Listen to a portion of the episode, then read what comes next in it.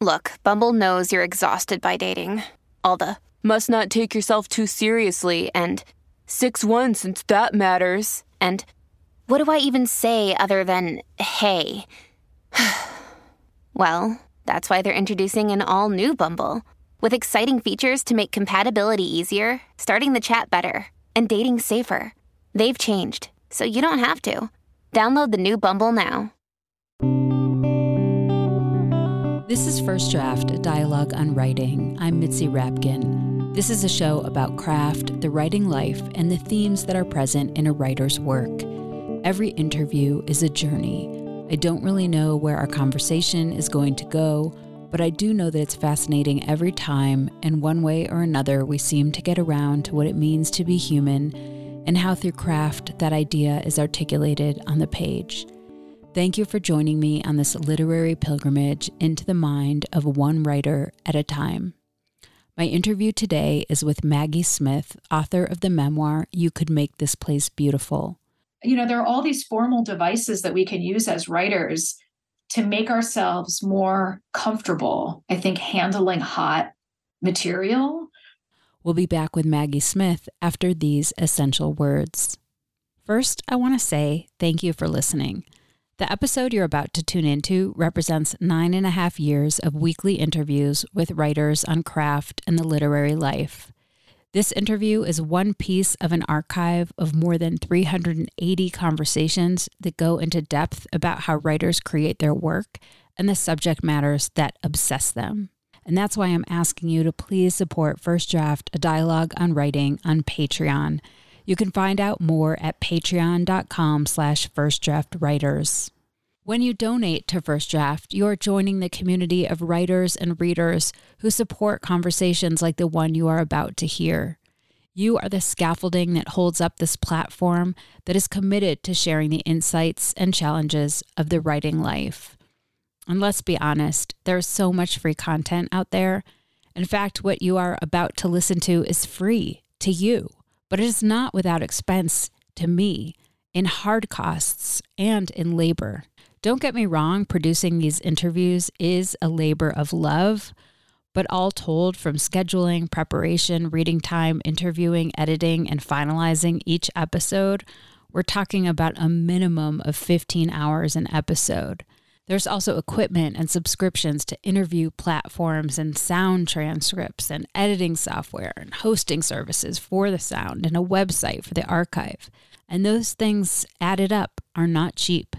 And all of this, this whole entire colossal effort, takes a lot of heart and sweat to come to fruition every week.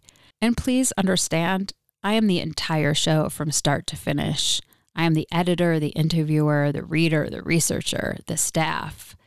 Sometimes the staff doesn't perform as well as I'd like, but I am the only person performing. So why not consider supporting a woman with a dream to share literary wisdom from some of the world's best writers in a podcast platform? I would say, with the number of episodes I've produced, which is actually more than in the archive, so more than 400, my track record is pretty stellar. And please beat the odds of having to listen to this message seven times before you join the First Draft community. Go to patreon.com slash firstdraftwriters. As a thank you, my patrons receive access to cuts from the interviews that didn't make it into the final show, ad-free, pitch-free episodes, and writing tips from my guests. You can become a supporter by going to patreon.com slash firstdraftwriters. That's P-A-T-R-E-O-N dot com slash first draft writers. Any amount is welcome, but for $6 a month, you receive thank you gifts on a monthly basis. Please stay tuned at the end of the show. I'll offer recommendations on an episode in the archive that is similar to the one you're about to hear. And please rate the show on iTunes and tell everyone you know to subscribe. And thank you mostly for listening and for being here with me today, right now, in this moment. And on to the show. My interview today is with memoirist, poet, and nonfiction writer Maggie Smith. She is the author of nine books, including national bestsellers Goldenrod and Keep Moving Notes on Loss, Creativity, and Change, as well as Good Bones, named one of the best five poetry books of 2017 by the Washington Post and winner of the 2018 Independent Publisher Book Awards Gold Medal in Poetry. Smith is the recipient of a creative writing fellowship from the National Endowment for the Arts and has won two Academy of American Poets prizes. In 2016, her poem Good Bones went viral internationally and was covered by the Washington Post, The Guardian, Post Italia, and other publications. It has been translated into nearly a dozen languages, and Public Radio International called it the official poem of 2016. Her new memoir, You Could Make This Place Beautiful, is told in vignettes that explore the disintegration of her marriage and her renewed commitment to herself. She begins the book with her personal heartbreak and the betrayal she experienced, and contemplates the wider notions of womanhood, independence, motherhood, forgiveness, and narrative. You Could Make This Place Beautiful interweaves personal narrative with existential questions, memories, and arguments for hope and regeneration. We began the discussion with me asking Maggie Smith this question. You have a beautiful epigraph from Emily Dickinson, and I've never read it before. And it says, I am out with lanterns looking for myself. And I felt as I was reading this in some way, this was a guiding principle for your book. So I'm wondering if you can talk a little bit about, I don't know if you remember when you first read this line, but why you chose it.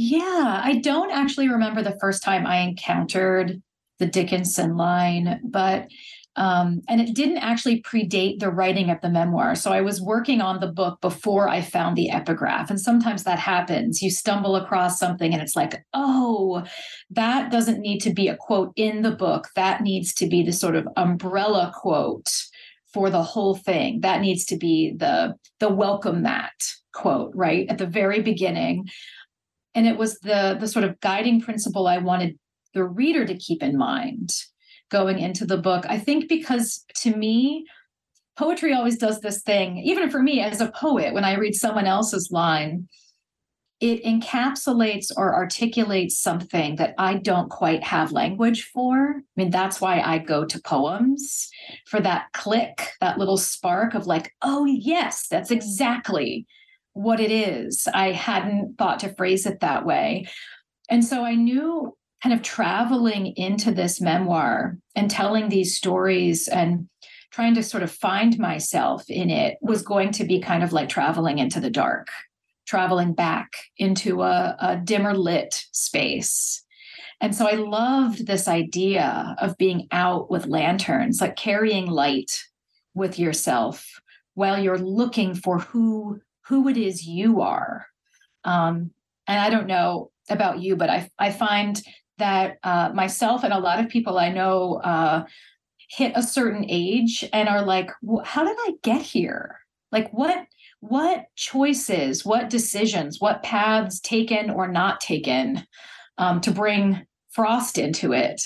Um, what sort of led me to be where I am in my life, who I am in my life, how do I sort of reckon with that? And so this this writing experience and then that epigraph kind of I think encapsulate the curiosity that I went into this project with.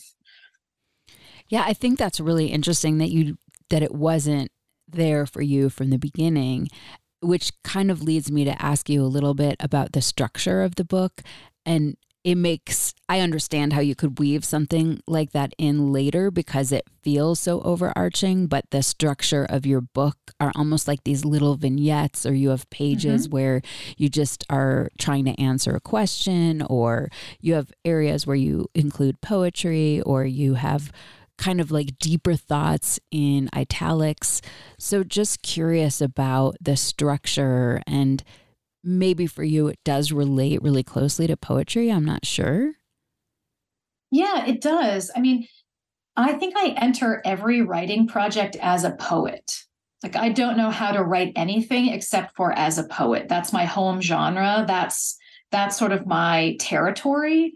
So whenever I write anything, whether it's an essay or a poem or a story or probably an email, I'm writing it as a poet. And so when I approach a writing project, the thing I'm thinking of, and I do this with poems too, is what form is going to best embody or enact the content? Like here's the content. Here's here's the the sort of experience or thought that i'm bringing to this piece. Now what form is going to best kind of bring the reader into that experience and so for this memoir i knew that vignettes would be probably the right way to do it. A because i'm a poet and i'm comfortable writing small. I'm a whittler. So when i start writing something my Im, like my impulse is always to make it smaller. I'm always looking for places to trim away connective tissue, cut fat, like boil it down, only sort of get to the most essential pieces. So as I revise a piece of writing, it almost always shrinks. It usually doesn't grow in size um, and scope. And so as a poet, I knew probably it would make the most sense for me to do it as myself, which would be to write small over and over again rather than try to think about it as big from the outset. And then the other thing is that, you know, memory is associative. We don't remember in a straight line like a history textbook timeline where this happened and then this happened and this then this happened. So when you remember something, it sort of pings or it's more of a constellation shape or a web, right? And it reminds you of this other thing over here, which then might ping and remind you of this other thing over here.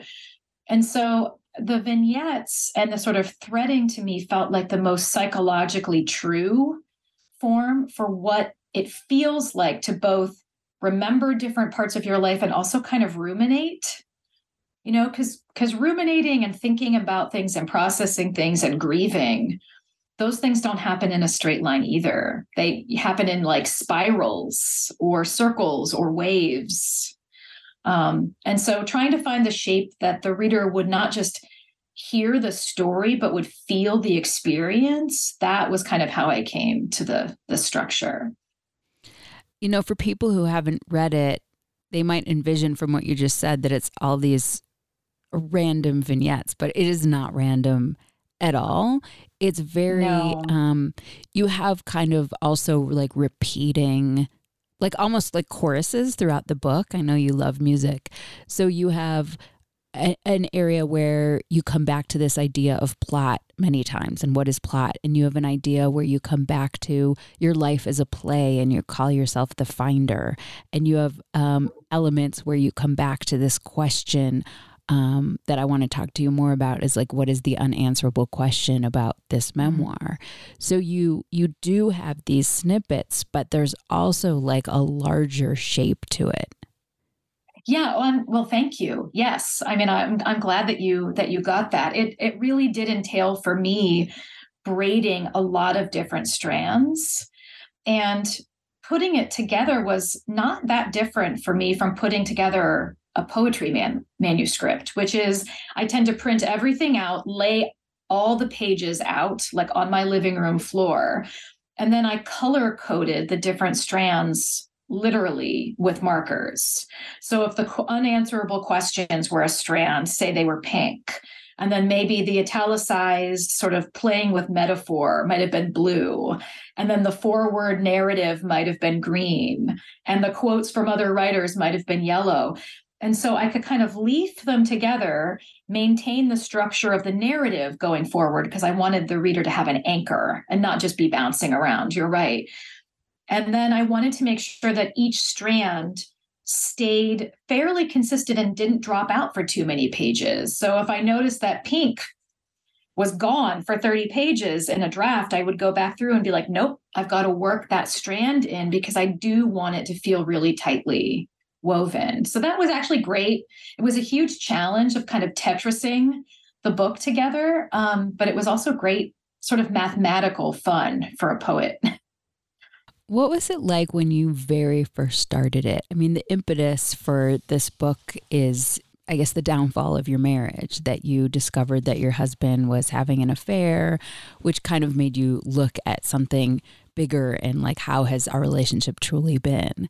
and that's so emotional and your book is so crafted so i'm curious in the very beginning days how not that you had to but how did you start writing and control all these feelings to get it to where it is now yeah that's a good question i mean i i didn't I didn't begin writing the book um, in the middle of all of that sort of discovery and processing. So there was um, not a ton of distance, but there was some distance between, um, you know, living the events themselves and then writing about them. Um, later in the book, a lot of that was sort of being written closer to when it happened. But the initial scenes, um, I needed needed a year or two to kind of wrap my head around those and you know some of the some of the strands that you're talking about like the play and like the discussion of plot and some of the the like actually talk breaking the fourth wall and talking to the reader some of those sort of craft moves for me enabled me to write the more difficult parts because they allowed me to create a little bit of distance between me the person and what was happening in the book.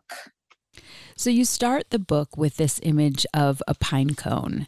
It's it's kind of I mean it's both an image and a real object. It's an artifact mm. that is very symbolic because your husband brings it home for your son on a trip that he it turns out that he was with this other woman.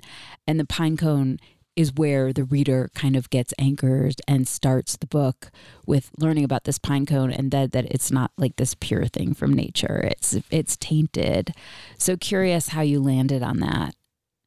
Yeah, I mean to me that's sort of where the story begins. Um, and I and I talk about it in the in the very beginning of the book. I'm sort of like where the story could start in many different places and for anyone who's who's tried to sort of write memoir or even write a personal essay about a time there are lots of openings or potential openings right? A lot of different places where a story could begin.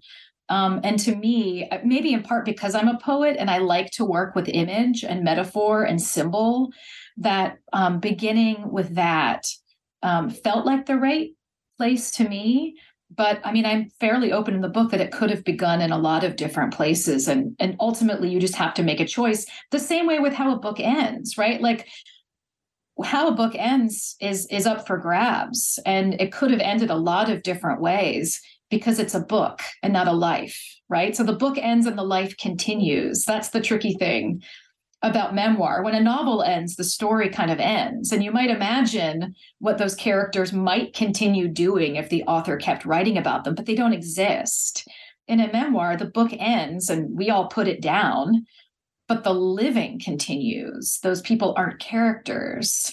And so trying to decide where to sort of like trim the story from beginning to end um, was one of what is one of the challenges that I think is is a challenge that faces all of us who write about ourselves. Yeah, and I'm sure for many writers it's really hard to sleep at night because there's no answer. It's not like um, you know, like when you took a test in elementary school and the answers were in the back of the book. Yeah, uh, unfortunately, no. Yes, I, yeah, I actually worked for a while in educational publishing, and so part of my job for a while was writing the the answers at the back of the book. And so uh, I, you know, knowing I think appeals to all of us. It's why plot appeals to all of us. Like we are storytellers by nature. We want answers. We want wholeness. We want to understand things. Um, and life doesn't always offer that to us, right? And so I think even go, kind of tying back to the epigraph, you know, the one of the ideas I think in this book is that other people will always be in part a mystery to us. We don't actually have access to the interior of anyone else. We can only ever know ourselves and speak for ourselves. And so, um, one of the things that I can do for myself, at least, is to not be a mystery to myself, right? To get to know myself well enough, to have enough self awareness that I can make the best choices for me, for my kids, for my writing, in my own, you know, other relationships, even though I don't have quote all the answers or any control over what anybody else does. Well, one of the things you do several times throughout the book is you talk about sort of your future self. You you mention like in one part you saying by the time you're reading this sentence I want to have let go. And there's another place where you're saying I want to be in a place of forgiveness when this book is out in the world. And that time is now. And yeah. I'm curious how you feel about those things. You know, I think I I landed um I landed in a place of acceptance, which I think is um sort of texturally and maybe even sort of temperature wise a little bit different than what we think of as forgiveness. Um, but acceptance is where I've landed. And, and to me, that's like a good enough space where I feel like I've healed enough not because I've gotten all of the answers or everything I needed from anybody else, but because I've gotten enough answers from myself and sort of peace within myself, um, which I can control, right? Like that's the piece that I can control. That's what, isn't that what we always hear, right? Like you can't control anyone else's behavior, but you can control your reaction, or you can't control what happens to you, but you can control your response. And so I think one of the big sort of healing pieces of the writing of this book was seeing myself in a new way and seeing some of the decisions that I made, even like earlier in life in my 20s and my teens and my 30s, in a new way. And being able to show myself compassion and even forgive myself like that's a big piece of this it's not just being able to forgive other people for the ways that you feel they may have wronged you. It's about forgiving yourself for maybe not doing things differently yourself, right? Because every relationship is co created. Like every family system, every work relationship, every friendship, every parent child relationship, we make that together. It's not, you know, visited upon us. And so the best thing I could do for myself to get to a place of acceptance was really reckon with not other people, because that's not how you heal. It's reckoning with myself. One of the things throughout the book um, you w- are wondering what to do with is your wedding dress. And I'm mm. curious if you still have it. I do. It's still in my son's closet. Um, yeah, I haven't I haven't done anything with it yet. I actually still have my rings. Um, and I haven't decided what to do with them. I think maybe this might be the year um, now that the memoir is coming out, like it might be time to sort of have some kind of symbolic something with with them. Um, but it hasn't hit me yet. So so yeah, there there's still artifacts in the house. I like the idea of having like a symbolic letting go. I mean, I I sort of I wrote about that. Like what what um what would happen if I went to all the places that were sort of important to me during that relationship and left a scrap of the dress until it was gone, like just left a piece of it in all of these places, almost like scattering ashes, right? Like where people wish to be. Um, I didn't do it. Like I thought maybe I'd take it on a road trip and just kind of rip it up and leave it in, in meaningful places. And and maybe I still will. I mean, actually, I think that might be a kind of cathartic adventure to have at some point. It sounds fun. Yeah, maybe. I mean, who knows? It's definitely it's like both an excavation and a letting go. Yeah. Yeah, and, and honestly in, in some ways that's exactly what this book was. That feels that feels right to me. Like an excavation as a way of letting go. Like let's just dig it all up. Let's look at it with clear eyes, turn it over in our hands, look at all the facets, know it as well as we can, and then set it down. If only your wedding dress could drive and you can look out the window. Oh, I would love. Yeah, we'll we'll do a self-driving car and we'll just put the wedding dress in the the little driver's seat and let it take me around. There's a metaphor for you. Who's driving this car? Early in the book, you have a chapter called A Note on Foreshadowing. And I'm wondering if you could read this um, on page 23 so we could talk just a little bit about plot because that was something, that idea of plot came back many times. A note on foreshadowing. It's a mistake to think of one's life as plot to think of the events of one's life as events in a story, it's a mistake. And yet, there's foreshadowing everywhere. Foreshadowing I would have seen myself if I'd been watching a play or reading a novel, not living a life. So, can you talk about plot and how, you know, both craft wise for memoir, like it is our life, it's not a plot. And you write later, like it's not about the plot, it's just about what it means. And why was this idea of plot so interesting to you that it was something you came back to throughout the book? I think probably because I was approaching this book as a poet. So plot has not been on my list of things to make right? Like i i haven't needed that. That's not been on my radar. Um you know i'm not a fiction writer. I write poems i write essays. And so going into this memoir i realized okay so i'm i'm having to tell the sort of story of my adult life. What does that look like? When i think about story i think about that famous, you know, plot diagram of the it looks like kind of like a steep mountain, right? Where we're kind of climbing up the rising action and then we hit this sort of peak crisis and then we have the following action and the resolution. And I was imagining, you know, being a, a Gen Xer, being an 80s kid and having the teacher kind of lay that transparency back back when we used to have transparencies instead of smartboards and would lay this transparency and would kind of draw in a marker, you know, and shine the light up to the front of the class.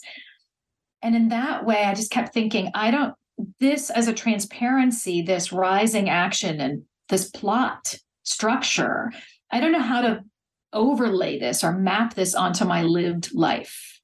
Like it doesn't, lived experience does not feel as neat as writing the plot of a story. First, this happened, and then this happened, and then this happened.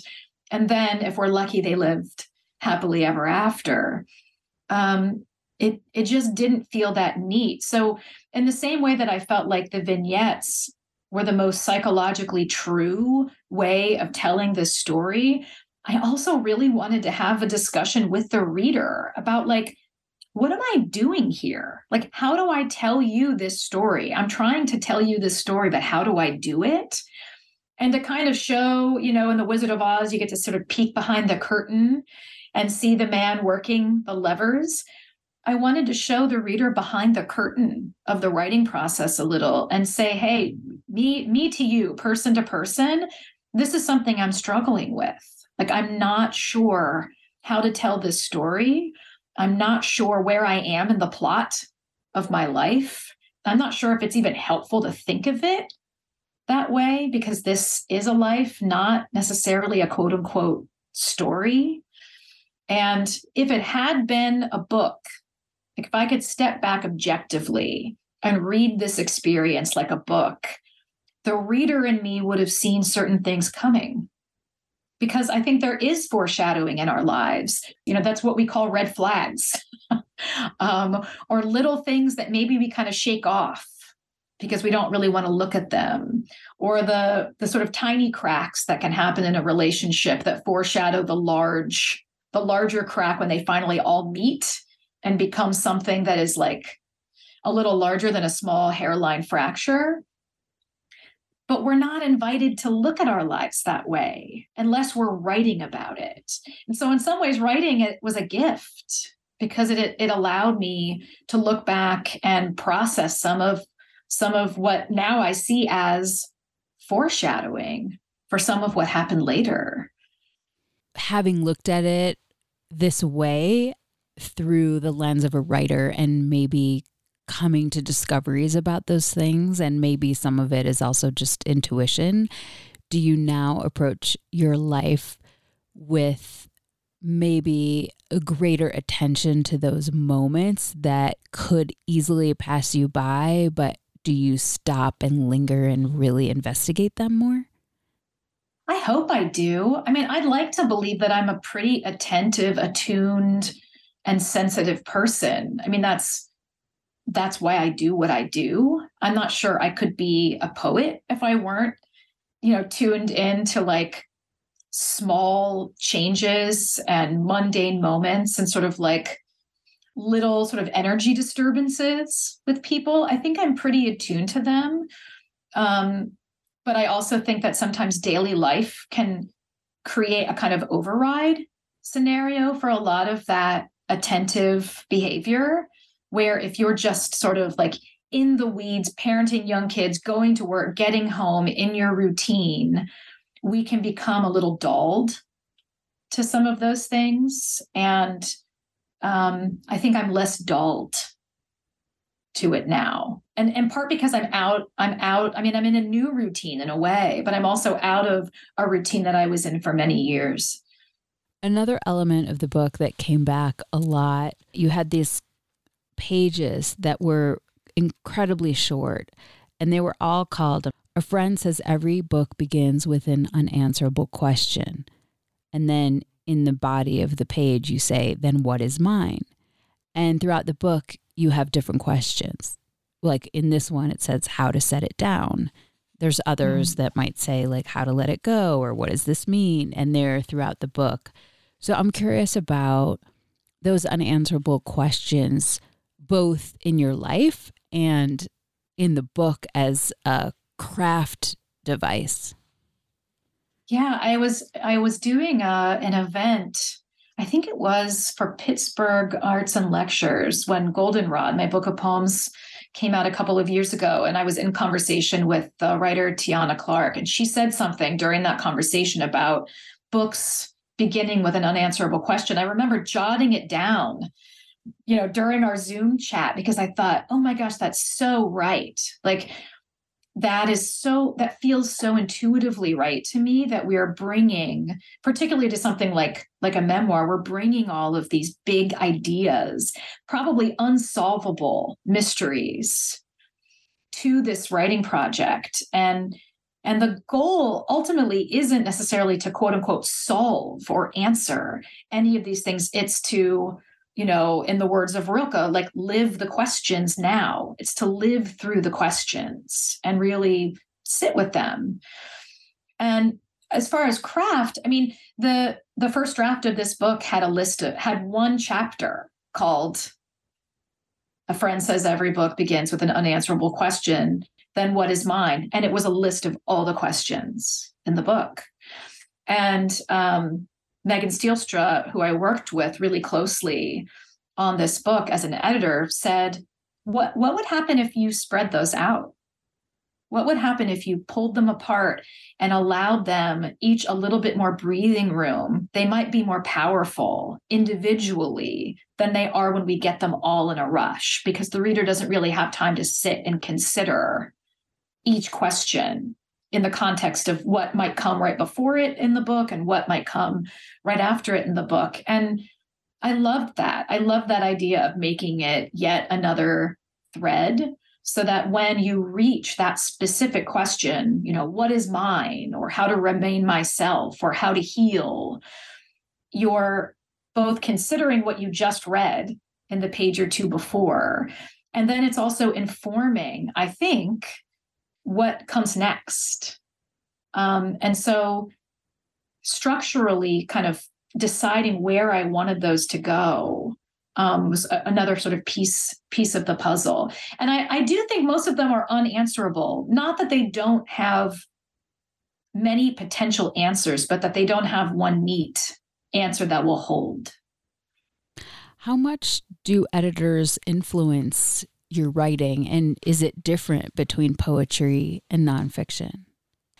Yeah i don't actually um, i haven't really had a, an editor or at least at my publisher do a lot of work on a poetry collection. Um, i send the book and they're like yeah okay that's the book. Um, i do a lot of editing myself and i send work to people i trust. So i have a couple of people that i when i finish a poem i send them the poem. Hey what do you think it doesn't mean that their feedback will necessarily make it into the final version of the poem, but I like not to work in an echo chamber. You know, I think it's good for us, no matter if we published zero books or seven books or 20 books, to be, you know, asking other people, what do you what do you think about this? Am I is am I in a rut here? Do you get it? Do you have questions? Is it satisfying? You know, what do you think? um, for nonfiction, I feel like I'm actually much more open to feedback and seeking of feedback because it's not my natural mode. Um, you know, prose for me is, you know, obviously something I've been writing my whole life. We write prose as kids, but um, this book in particular was such a new project for me that I really did want to work closely with another writer on um, structuring it and thinking my way through the book. And so that's that's what megan did for me. And sometimes in the book you step further away from who you are and create kind of a character for yourself. And that's when at times you're writing about all of this that's happening to you as a play and you are the finder and it's a with a capital F and the characters are almost like very symbolic, like almost like Greek gods versions of the the thing that they stand for and the thing that they're there for. So I'm curious about landing on this device and how it helped you maybe write more difficult scenes or what role you wanted it to play on the page but also as a thinker. Yeah, I love I love that um, you're thinking about the Greeks because I, I do think the sort of big the characters and in that strand it is kind of archetype right? Like they're they're symbolic they stand in for for kind of roles that we play in life that are less individualized. Um, the mother the wife the husband the finder the child. So it it feels in some ways less intimate and you know i mean I, I say in the book like it's sometimes just easier to write about yourself as third in third person.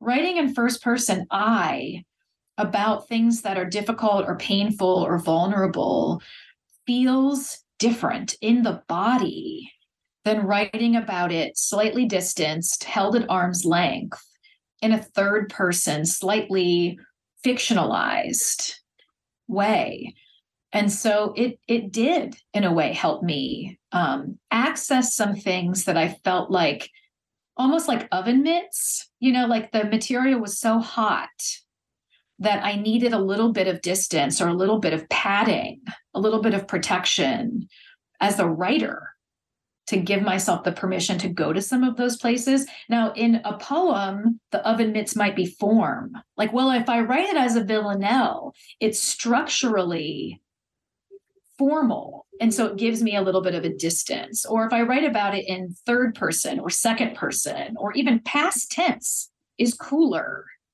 than present tense, which is hot. So, you know, there are all these formal devices that we can use as writers to make ourselves more comfortable, I think, handling hot material. And that was one of the ways that I did it for myself in the book. In a similar way to or at least maybe a cousin of what you're talking about, is there's a part in the book, it's early on, and you had suffered a miscarriage. And you write, there's a difference between what is built in the body and what is built in the imagination. And what you were referring to was like you already were a mother of this child, even though it wasn't made physical. Um, that what you create in your head is was just as real for you. And the loss of that was just as real for you. And you were just kind of talking a little bit about embodiment and stepping away from that. And so i wanted to just follow up on this element of of what is lived in the body and what is lived in the mind because the same thing with your marriage right? You thought you'd be together forever and that was what you had that was your vision yeah. Yeah. What we build in our imaginations doesn't necessarily get built for real, right? Like that's a that's a different thing. If we're lucky, it does. If we're lucky, it does. Or maybe if we if we just are really conscious about the way that we're building it and really attuned and really, you know, present. Um but yeah, I'm I actually I'm really it's heartening for me to hear that that that sort of metaphor came through for you uh, um, in that chapter that what we what we sort of project into the future with our imaginations and with hope which is an imaginative force, right? Like when we're hoping, that's imaginative because we're seeing something in the future that's not there yet. Um, that's different from from reality. And we don't actually know what's there. I mean one of the things i think a lot about is is the future actually isn't any less defined now than it was for me 20 years ago. I just thought it was defined 20 years ago. You know when i when i was married i thought i knew what the future was. But it actually was it, as equally ambiguous and equally empty and equally up for grabs as it is right now. I just didn't have that awareness then. And so what I have now is an unclear future and an awareness that the future is unclear instead of maybe a false sense of of what I thought I was building in the future. Well, it's also in a way that's really what you lost because you can't ever uh, grab the present. Like in a way, you didn't lose the present because it's impossible to lose the present. The present is just yeah. happening. And so when you lost your marriage, you lost the whole imagination of what your life would be. I think we have a lot of lessons to learn about non attachment and um, that we cannot control anything. And that is, I think, one of the scariest things of being human. Oh, if not the scariest thing of being human. Yeah. Yeah. We we really we don't know. I mean, I really do think that with a, a whole lot of like naivete and optimism, particularly in our early lives, we believe that we can sort of set our life and then kind of copy paste it into infinity into the future. Like well this year looks like this so probably next year will look like this too and then the next year will look like this. Well i mean if if 2020 showed us anything it's that we have no idea what the next year might look like. And it's incredibly scary to know how much uncertainty we actually are living with all the time without even being conscious of it and the flip side of that is it's incredibly exhilarating how much uncertainty we live with. One of the things you write in the very end, um, it's a quote from Rilke that I have never seen before, and it slayed me. Like it brings tears mm. to my mm. eyes just thinking oh, about oh, I it. I know, I know the quote. oh my God. It says, Let everything happen to you, beauty and terror, just keep going. No feeling is final. And so that idea that we were talking about at the very beginning about where to start and end, it's like you want to end a memoir, but your life is still going and your feelings are not final. No, they're not. And and it's it's sort of maddening, right? Um, in some ways, but also I find that quote so comforting and freeing um, and sort of permission giving. It's actually written on a post it note stuck to my office window, and it's been there for years. And it just lives there in my handwriting, and I see it every day. Um, so if I ever need that reminder, it's just sitting there. Um, no feeling is final is to me so comforting, particularly when the feeling is sad or angry or frustrated or disappointed or jealous or whatever the negative emotion is it's so comforting i think when we realize that that's just a place where we're visiting for a time and we'll be moving through that you know? And it may we may move through it quickly if we're lucky that negative feeling. We may have to linger there for a while and sort of sit with it and not rush through it and let it spend its time and then move through it but it's not where we live. Like no individual feeling is where we live. It's just a place we're visiting. And in my sort of darkest moments, I really needed um, Rilke there to remind me that, okay, just keep going. This is not an end point. This is not final. This is not permanent. It will pass. It will pass. I think it would also be very helpful when parenting kids going through this? Yeah. I mean, because no two days are the same.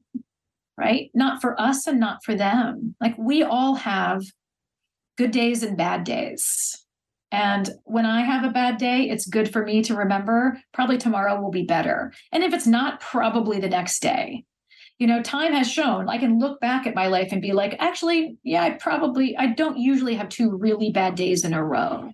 And so if, you know, the past is some evidence of the of the future, I can I can gauge that there'll be an upswing. And the same with kids, you know, being able to bring the, that wisdom to them and just say, I know today is hard. Like, frankly, today kind of sucks. I hear you. We don't have to pretend it doesn't. I'm not going to tell you not to cry, not to be mad, not to feel your feelings. You get to feel it, all of it, beauty and terror. Rilke says so. Um, but know that it's temporary, right? I mean, the the sticking point of that is that that sometimes joy can be temporary too. You know, we don't really get to keep a white knuckled hold on anything. All of it is fleeting. And in those cases, it reminds me to really savor the beautiful, bright moments because those too will pass. That's how time works. We don't get to hit pause um, in that part of the story and just kind of live in the good times. We have to continue to cycle through so that I, I think that can help give us and our kids like greater appreciation for living in the present moment and and enjoying that beauty when we have it. I'm curious about how you vet this in the end. If your ex-husband had to read it or like legal like for people who are writing memoirs, how do they navigate that at the end? Yeah, I think everyone probably handles it differently. Some people might have, I mean, I know people who who have maybe written about their parents or written about um, a friend or a sister. Uh, and you might want to show the person the thing beforehand and just say, hey, are you cool with this? Like, are, are we still good? Um, and there may be times when it doesn't actually make any sense to do that because they probably would not be okay with it for obvious reasons. And in that case, it makes sense just to make sure that legally you're in good standing. And also, I mean, I will say personally, I knew going into this book that I was writing it with the right frame of mind and with the right, um, like I was coming to this book with a sense of curiosity, a sense of personal accountability. And really, the kind of guiding principle for this book is love and not anger or any other sort of negative emotion. And I knew that if I kept sort of like my experience centered, my truth, only speaking for myself, um, and approaching it with a lot of sort of openness and compassion and curiosity, that I wouldn't get myself in the weeds. Can you read a passage from an author that speaks to you or influenced you as a writer? Yes. So uh, picking something is really hard. Um, but I found just a couple of paragraphs from um, this book is by Sarah Ruhl. Uh, she is a playwright, uh, and this this book is called 100 Essays I Don't Have Time to Write. And the subtitle is On Umbrellas and Sword Fights, Parades and Dogs, Fire Alarms, Children, and Theater. And so these, um, this is just the last two paragraphs of this very brief essay. Um, the essay itself is called On Interruptions, which um, people who are writers and parents um, have to contend with plenty of those. There was a time when I first found out I was pregnant with twins that I saw only a state of conflict.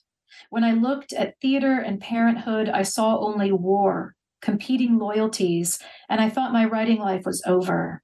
There were times when it felt as though my children were annihilating me. Truly, you have not lived until you have changed one baby's diaper while another baby quietly vomits on your shin. And finally, I came to the thought all right, then annihilate me. That other self was a fiction anyhow. And then I could breathe. I could investigate the pauses. I found that life intruding on writing was, in fact, life. And that tempting as it may be for a writer who is also a parent, one must not think of life as an intrusion. At the end of the day, writing has very little to do with writing and much to do with life. And life, by definition, is not an intrusion. Can you talk about why you chose that? Oh, I love this book so much. Um, actually, there's a quote. There's a quote from this book um, about narrative in in the memoir.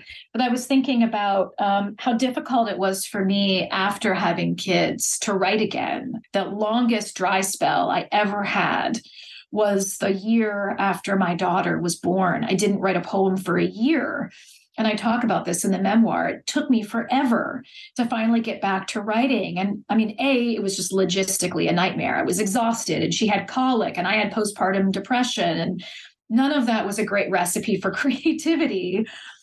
But also, I didn't know what my writing was going to be.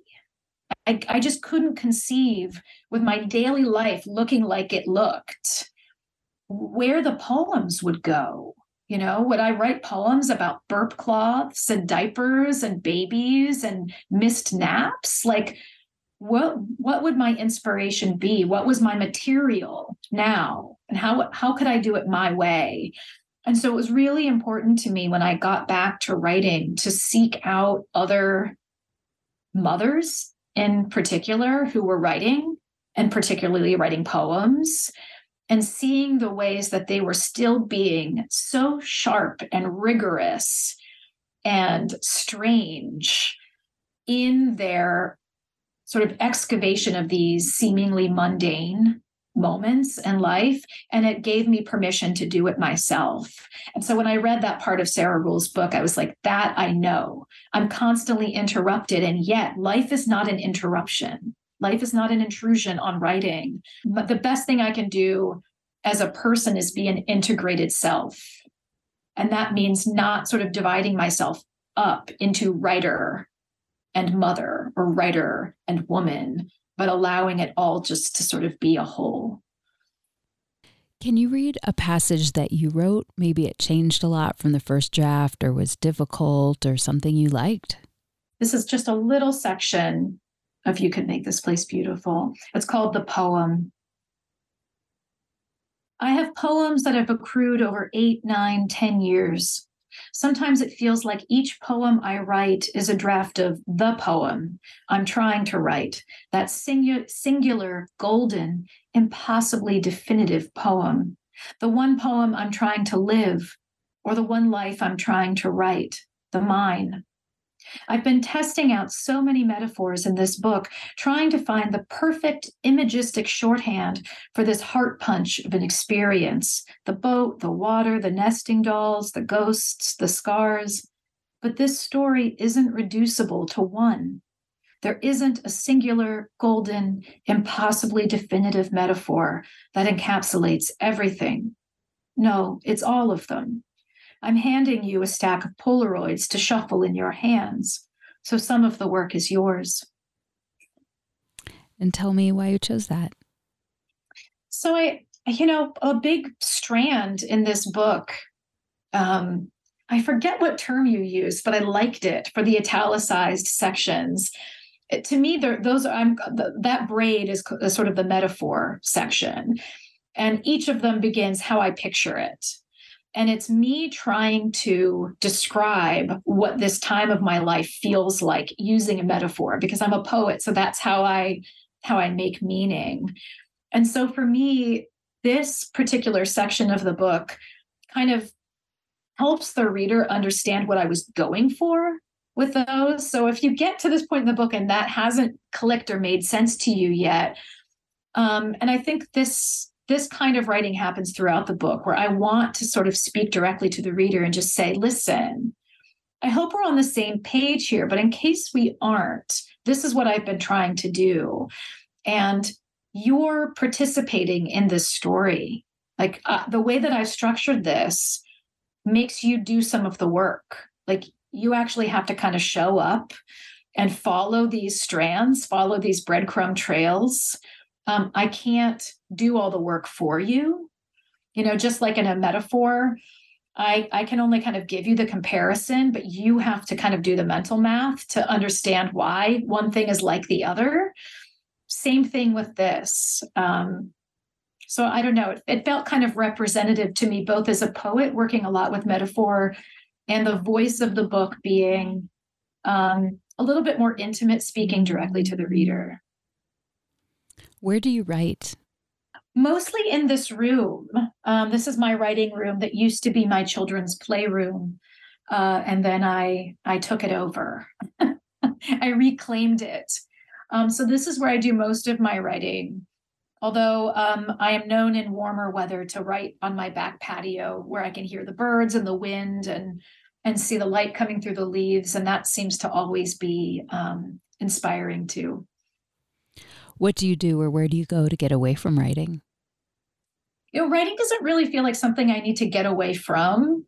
Um, so I, I wouldn't say there's anything that I do as an escape from the thing I love doing.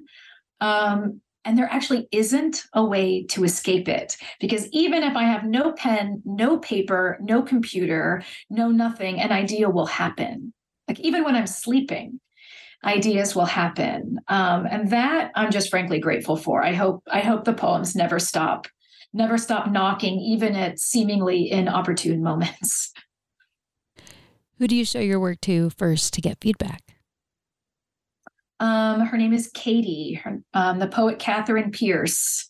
My uh, first friend I made in graduate school in the fall of 2000 at the Ohio State University. And we became fast friends, and I still send her my poems now.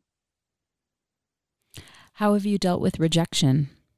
You know, I try not to take it personally. That's that's how I try um, to deal with rejection because it still happens. I actually wrote about this fairly recently on my Substack in my newsletter that it helps me to remember a couple of things. One, my work isn't for everyone, right? Like if you do, if you make anything of any um, artistic flavor, it's not going to appeal to every single person. You cannot be everything to everyone. And sort of along the same lines, editors are people. They're just human beings. And so when I send poems out into the world, if they're rejected, and still I, I miss more shots than I make. Um, if they're rejected, it helps me to remember that they're not rejecting me as a person, they're not rejecting me even as a poet. They just didn't like those four poems that day.